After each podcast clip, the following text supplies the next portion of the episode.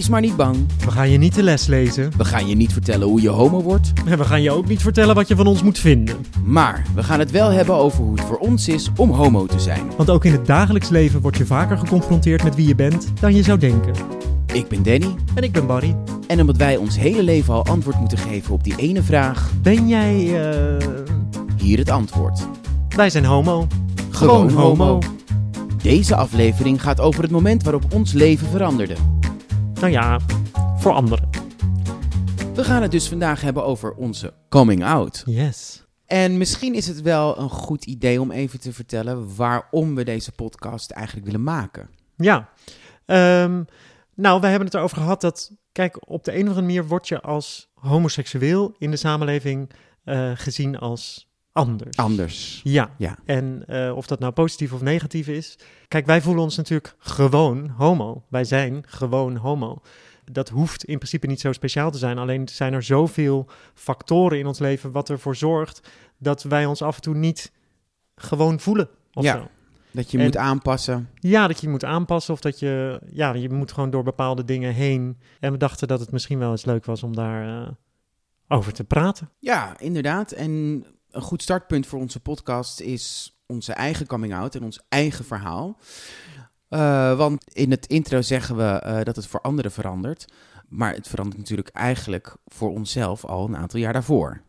Ja, of veranderd, ja. Kijk, je weet zelf natuurlijk al best wel een tijdje dat je homo bent voordat je daarvoor uitkomt. Tenminste, dat is in mijn geval wel. En wanneer ben jij erachter gekomen dan? Nou, het grappige was dat ik bij heel veel dingen helemaal me niet realiseerde dat ik homo was. Als ik bijvoorbeeld keek waar mijn eh, seksuele voorkeur naartoe ging of dat soort dingen toen ik een jaar of weet ik veel, 13, 14 was. Toen was ik helemaal niet... Ik dacht gewoon, elke man denkt aan andere mannen seksueel gezien. Alleen we hebben het daar niet over. Dus mensen denken vaak van, ja, als je seksuele fantasieën hebt over een man, dan weet je toch dat je homo bent. Maar als kind is jouw normaal, is het normaal. En aangezien het normaal heteroseksueel is, denk je dat jouw normaal past bij die heteroseksualiteit. Dus voor mij was het eigenlijk pas toen ik echt verliefd werd op een jongen dat ik dacht: oh, wacht even. Ehm, dat is niet tussen aanhalingstekens normaal. Want eh, niet elke hetero denkt aan seks met andere mannen. Dat is blijkbaar iets wat alleen homoseksuele mannen doen. Of biseksuele mannen natuurlijk. En dat was voor mij eigenlijk best wel een eh, soort van gekke gewaarwording of zo. Dus je had helemaal niet, toen jij voor het eerst, eh, eigenlijk toen jij aan andere jongens dacht dat je die leuk vond, die had je nog niet de connectie gemaakt met dat het dus homoseksualiteit. homoseksualiteit is. Nee, ja, dat klinkt nu echt super naïef.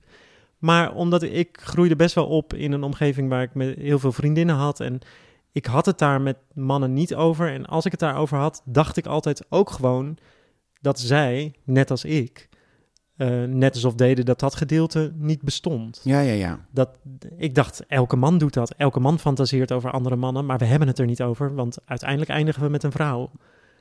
Omdat ja, als kind, je weet natuurlijk niet beter. Want het enige wat je weet is wat jij denkt. Ja, En eh, op een moment dat je dat pas kan invullen naar homoseksualiteit, dan was ik in ieder geval al een heel stuk verder. ja omdat je misschien ook op zo'n jonge leeftijd nog helemaal niet eh, over seksualiteit in het algemeen waarschijnlijk nadenkt. Ja, ik weet niet of dat überhaupt zoveel werd besproken. Nou moet ik zeggen dat mijn ouders waren er best wel open over, dus daar werd best wel over gepraat. Maar toch heeft het bij mij best wel lang geduurd voordat ik doorhad dat dat dan voor mij gold. En met wie had je het er dan als eerste over? Ehm, ik werd op een gegeven moment, toen ik, wat was het, 17 was, werd ik aangenomen voor een, eh, om een voorstelling te gaan spelen in, of aangenomen, dat was helemaal niet aangenomen, dat was een amateurding. Dus ik mocht meedoen met een voorstelling in Den Bosch. En Want je daar, betaalde contributie, dus je, ja, je ik moest gewoon betalen. Nee, ik kreeg wel mijn reiskosten geloof ik, dus in die zin. Maar, ehm, en toen, ik moest daar een jongen overnemen. En die jongen was heel irritant. En, eh, maar daar begon ik op een gegeven moment wel contact mee te krijgen. En dat is uiteindelijk mijn eerste vriendje geworden. En dat heb ik eigenlijk voor het eerst verteld aan eh, een meisje wat daar ook bij die musical meedeed, Eveline. Haar heb ik haar het, het eerst erover verteld, denk ik. En daarvoor ik had je het dus eigenlijk aan, had je het met niemand erover gehad. Nee, ik weet nog wel dat er een moment was, in Leiden vieren we altijd 3 oktober. En toen was een vriend van mijn zus bleef slapen. En ik weet nog dat hij 's ochtends beneden kwam. Dat was rond diezelfde periode.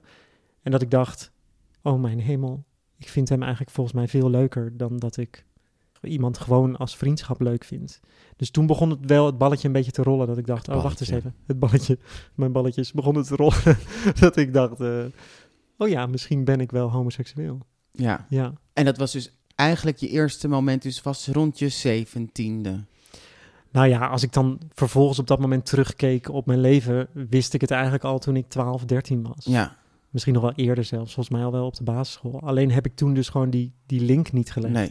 Ja, dat hoor je echt- wel vaker. Ja, en het voelt daarna echt super naïef. Maar dat is gewoon, ja, als je tegen een kind zegt, deze, dit is blauw en dat blijkt uiteindelijk rood te zijn. Ja, hoe weet je dat het rood is als Ja. je het- je hele leven hoort dat het blauw is? Dus ja, voordat je die stap maakt of zo, dat duurt best wel even bij mij. Maar ik moet zeggen dat bij mij, bij mijn coming out, ik ben uiteindelijk met een foto van die jongen naar mijn ouders gegaan. Tenminste, het was een groepsfoto waar heel veel mensen op stonden. En mijn broer was ooit met een foto naar mijn ouders gegaan. Die had gezegd, nou, ik heb een vriendin, eh, jullie mogen raden wie. En toen had mijn vader het meteen goed.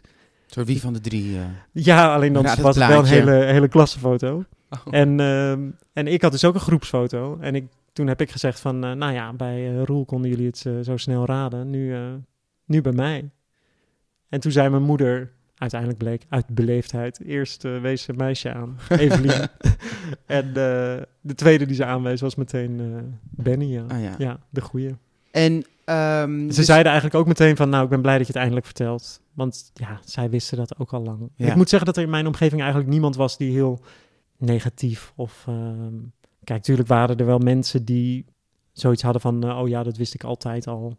Grappig genoeg de mensen die heel dicht bij me stonden, zoals mijn beste vrienden en mijn zus bijvoorbeeld, die waren het meest verbaasd erover, omdat ik er altijd best wel open over was. Dus als zij er met mij over praten in die tijd, had ik altijd allemaal, ja, hoe zeg je dat, excuses waarom ik was wie ik was en waarom ik deed hoe ik deed. Ja. En dan, dat ik vrouwelijker was, dat, dat had dan te maken met dat ik sowieso veel meer met meisjes omging en bla bla bla bla bla.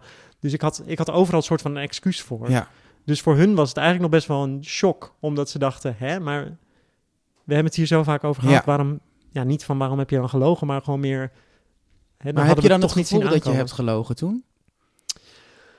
Ehm, nee, ik wil niet. Nee, ik denk niet dat ik heb gelogen, maar ik heb.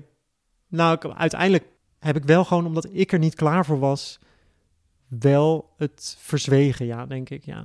Ik wil niet zeggen gelogen, want dat vind ik dan weer zo heftig. Maar ik kan me best voorstellen dat zij toen wel dachten van... hè, maar we hebben het hier over gehad, waarom durft u mij dat niet te vertellen? Ja. Hoewel ze dat uiteindelijk allemaal ook wel snappen, hoor. Omdat het natuurlijk gewoon best wel een ingewikkelde materie is. Vind ik.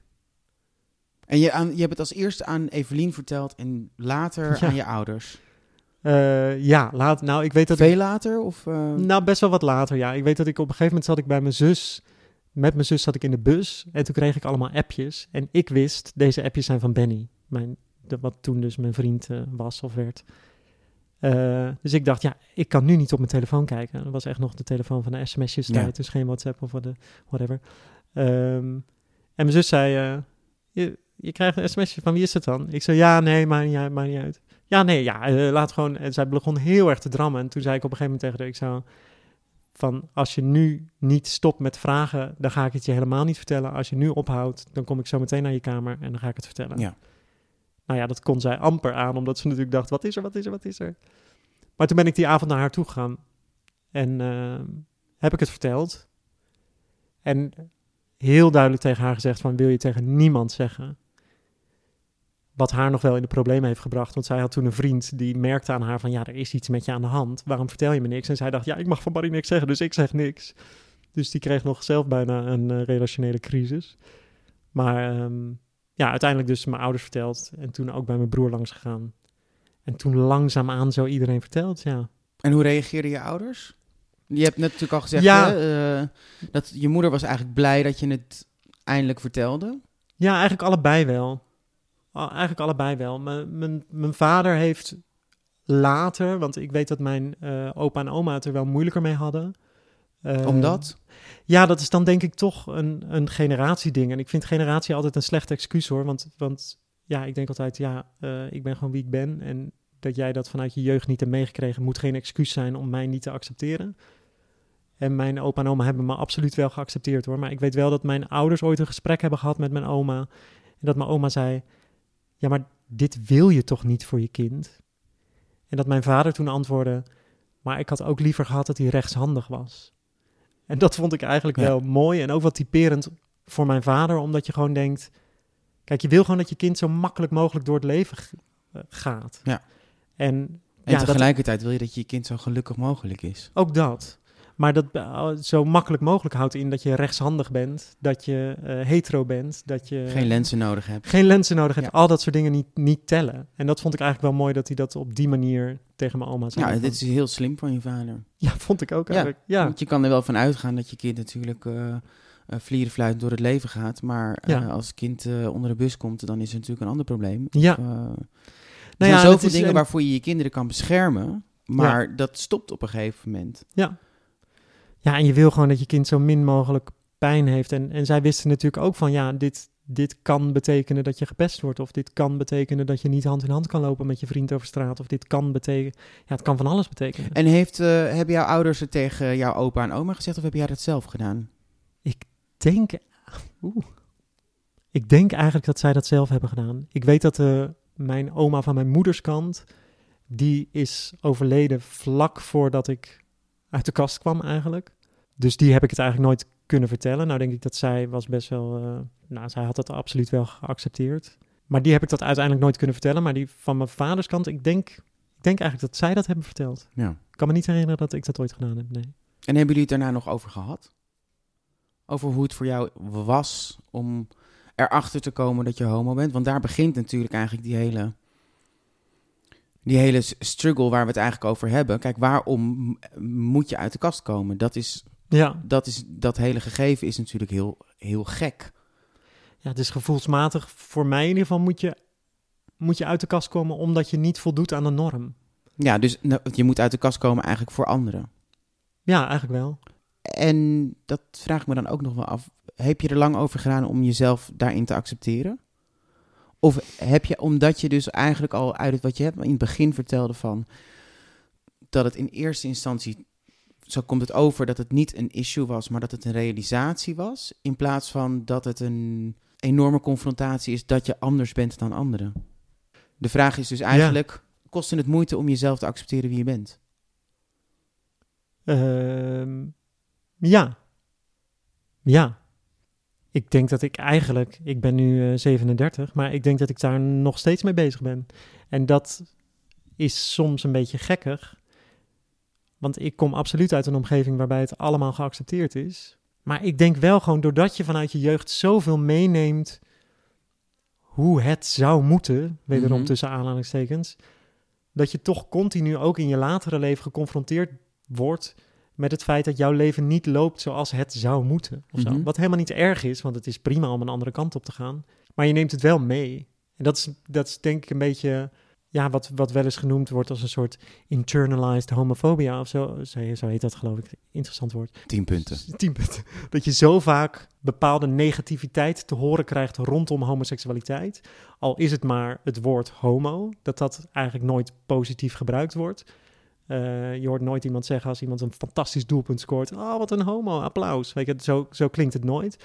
Dus die negativiteit die daaraan vasthangt, dat neem je als kind mee. En ik denk dat je dat ook meeneemt in je volwassen leven. Of in ieder geval ik wel in veel dingen. En Maar afgezien ik zit al de- heel lang, ik wil ook weten maar hoe jij... afgezien van die negativiteit, ehm, is het ook zo, denk ik, dat er niet een voorbeeld is, althans niet voor ons. Wij komen uit 1862 en eh, net na de burgeroorlog eh, kwamen we erachter dat we homo waren. Maar eh, wij hebben natuurlijk ook niet een normaal beeld, tussen aanhalingstekens, gekregen dat het oké is om homo te zijn als je naar eh, goede tijden, slechte tijden of naar... eh, nou, dat Ja. is inmiddels natuurlijk anders, maar toen was dat niet normaal dat dat Nee. een onderdeel was van, van ons leefwereld eigenlijk. Nee, maar en ik denk nog steeds, want ik bedoel, los van het feit dat het nu veel meer ook eh, inderdaad wordt gebruikt in goede tijden, of, of dat het gewoon normale lijnen zijn die gevolgd worden, hoor je ondertussen ook nog wel op het nieuws.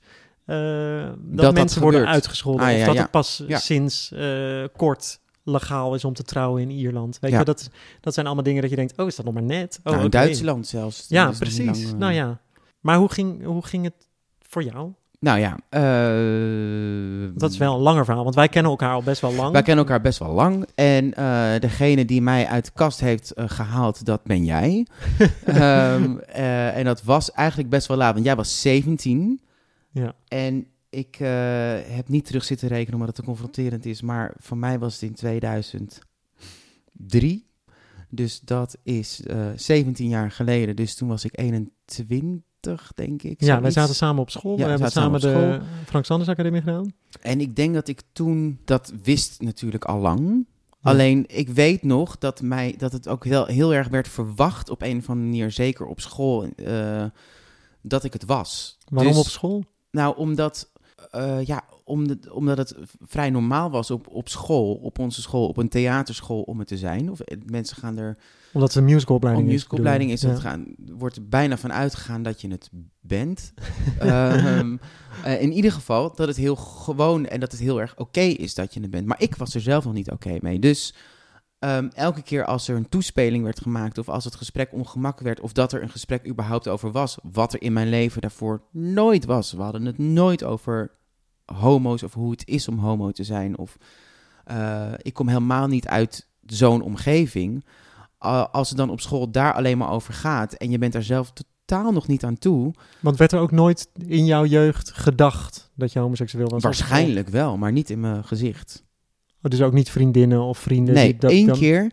eh, dat was in de vierde, denk ik, van de middelbare school. Of in de derde. Toen was er een uitwisselingsprogramma met leerlingen uit Duitsland.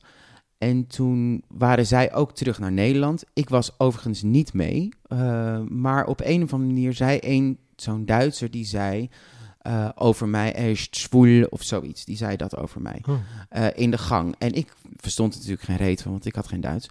En een vriendin van mij, die, had, die was Duits en die begon tegen hem terug te schelden. En toen dacht ik, wat de fuck is er aan de hand? En toen zei ze, ja, je, hij, hij zei dat je homo bent. En toen dacht ik, oh.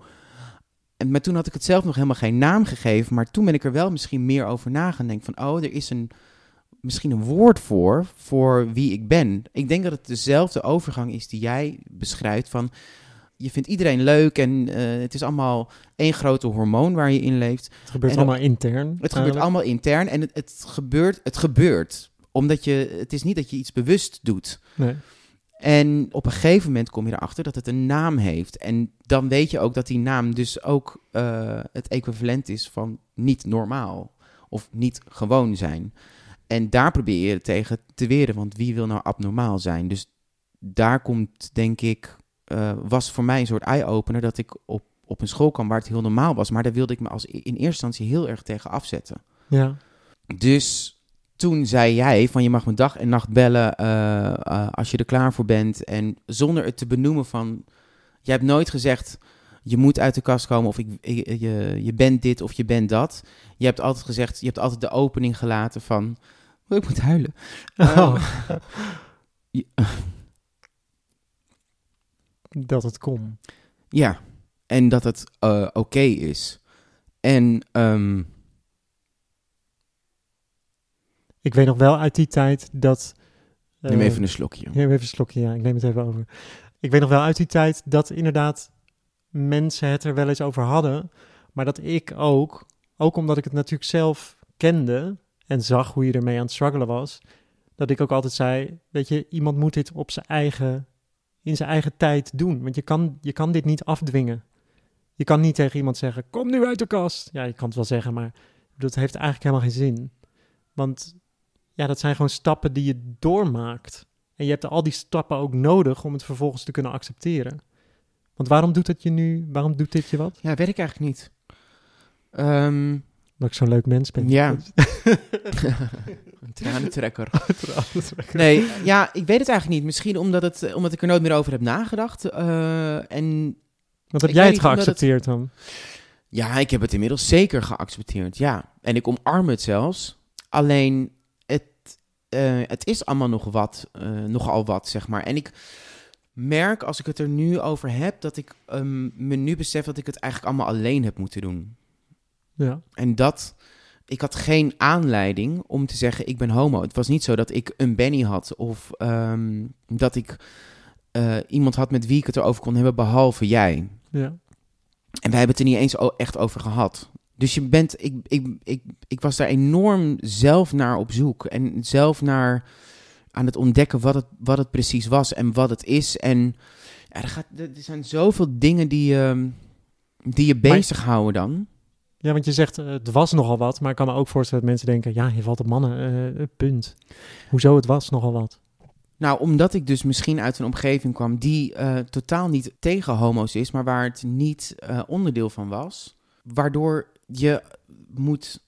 Het was nogal wat omdat je het moet zeggen dat je iets, dat je iets anders bent dan, dan wat je denkt dat mensen verwachten. En, je, je, je- en in mijn geval, ik ben enig kind. Ik ben een enig kind. Ehm, wat inhoudt dat ik dat tegen mijn ouders moet zeggen, die eh, geen kleinkinderen misschien waarschijnlijk gaan krijgen. eh, of geen schoondochter in huis krijgen. Krijgt wel een schoonzoon in huis.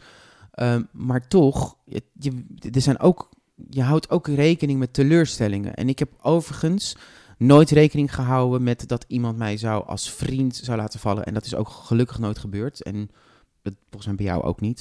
Ik denk Nee. dat niemand eh, Nee, heeft laten vallen. Ook mijn ouders niet. Dus dat is Want hoe, reageer, hoe heb je het je ouders verteld? Weet je dat nog? Ja, ehm, ik ging naar huis om te eten. eh, en ik ging die avond naar vriendinnen toe om Idols te kijken. En volgens mij was het het seizoen met, eh, met eh, Jim en met Jamai. En, Om Even aan te geven hoe oud we zijn. ja.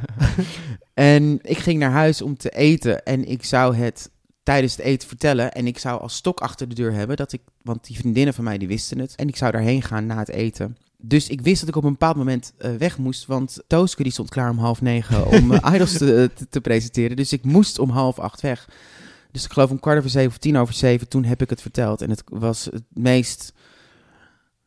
Het, het, het, echt een van de moeilijkste momenten is dat je het moet zeggen. Dat je het moet zeggen, ik ben homo. Ik heb het overigens niet gezegd dat ik homo ben, maar wel dat je dus met die gedachte het moet uitspreken of ervoor uitkomen dat je dus anders bent. Wat heb je dan gezegd?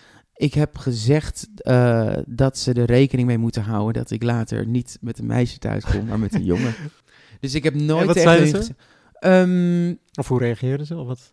mijn Of ben je vader... meteen weggerend naar Idols? Nee, nee, nee. Nou, dat was wel. We hebben het er even over gehad. En mijn vader die zei volgens mij, eh, nou ja, eh, helemaal goed. Die begon wel een beetje te lachen, maar niet op een uitlacherige manier, maar gewoon ook omdat het natuurlijk ongemakkelijk is. Je zit met z'n drieën aan zo'n Ja. aan zo'n tafel, zo van ja, oké, ja. En zij wisten het natuurlijk ook al lang, denk ik. Dus Hebben ze nooit gezegd? Nee.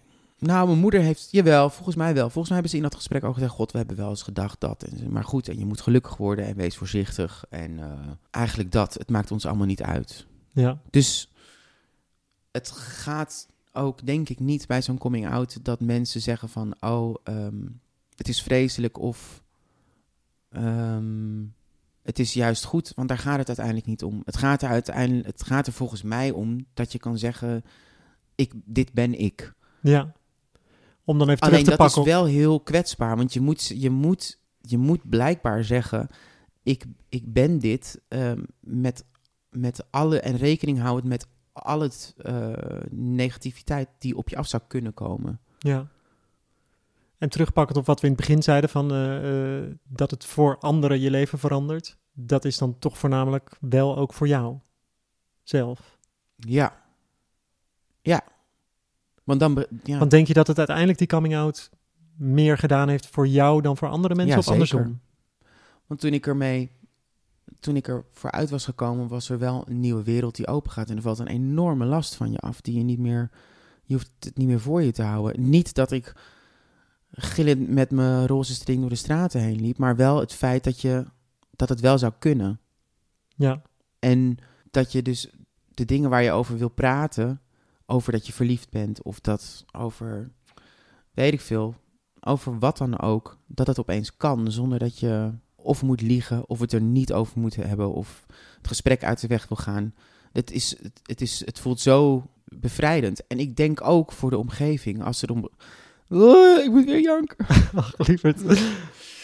Ik denk ook ehm, voor de omgeving, omdat die ook zien dat jij gelukkig bent. Ja. Heb je dan nu Ik snap Heb niet waarom je- zoveel moet janken. Ja, ik weet het ook niet. Emotioneel mens. Ehm, heb je dan nu, heb je er spijt van dat je tussen aanhalingstekens zo lang, want je was 21, zo lang is nou ook weer niet, maar had je eerder uit de kast willen komen? Of is dit een moment dat je denkt, nee, dit, dit is het voor mij geweest en dat is goed geweest? Ja, dat denk ik. Dat denk ik. Al had ik mezelf het wel gegund om eerder uit de kast te komen. Ja. Want, Heb ja, je je tegenhouden op school eigenlijk? Dat weet ik eigenlijk helemaal niet. de homoseksualiteit? Nou ja, het Dat feit dat je dat tegenhield. Want ik kan me voorstellen op een theateropleiding waar je toch heel erg de hele tijd met je emoties bezig bent. En je moet eh, eh, spellessen, interpretatielessen, weet ik veel wat allemaal. Gaat toch allemaal heel erg vanuit wat je beleeft en wat je allemaal zelf hebt meegemaakt. Ja, dat denk ik wel. Voor mij is ook het kwartje pas in de derde gevallen. En ik ben in halverwege de tweede ongeveer uit de kast gekomen. Dus Ja. ik denk dat dat, dat zeker wel invloed heeft gehad op ja, je lekker in je vel voelen. Dus ik denk zeker dat het wel heeft belemmerd. En als je nu ho- mensen hoort, want je hoort nu wel eens dat er jongens zijn ehm, van 14 of zo die, die uit de kast komen. Of dat er ook jongens zijn die al helemaal niet, niet meer uit de kast komen, omdat ze gewoon denken, "Pff, daar beginnen we niet eens aan. Het is gewoon wat het is. eh, mensen moeten het maar gewoon accepteren. Ben je daar jaloers op?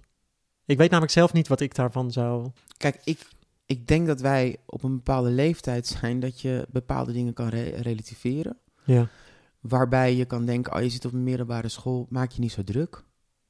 Ehm, het komt allemaal wel goed.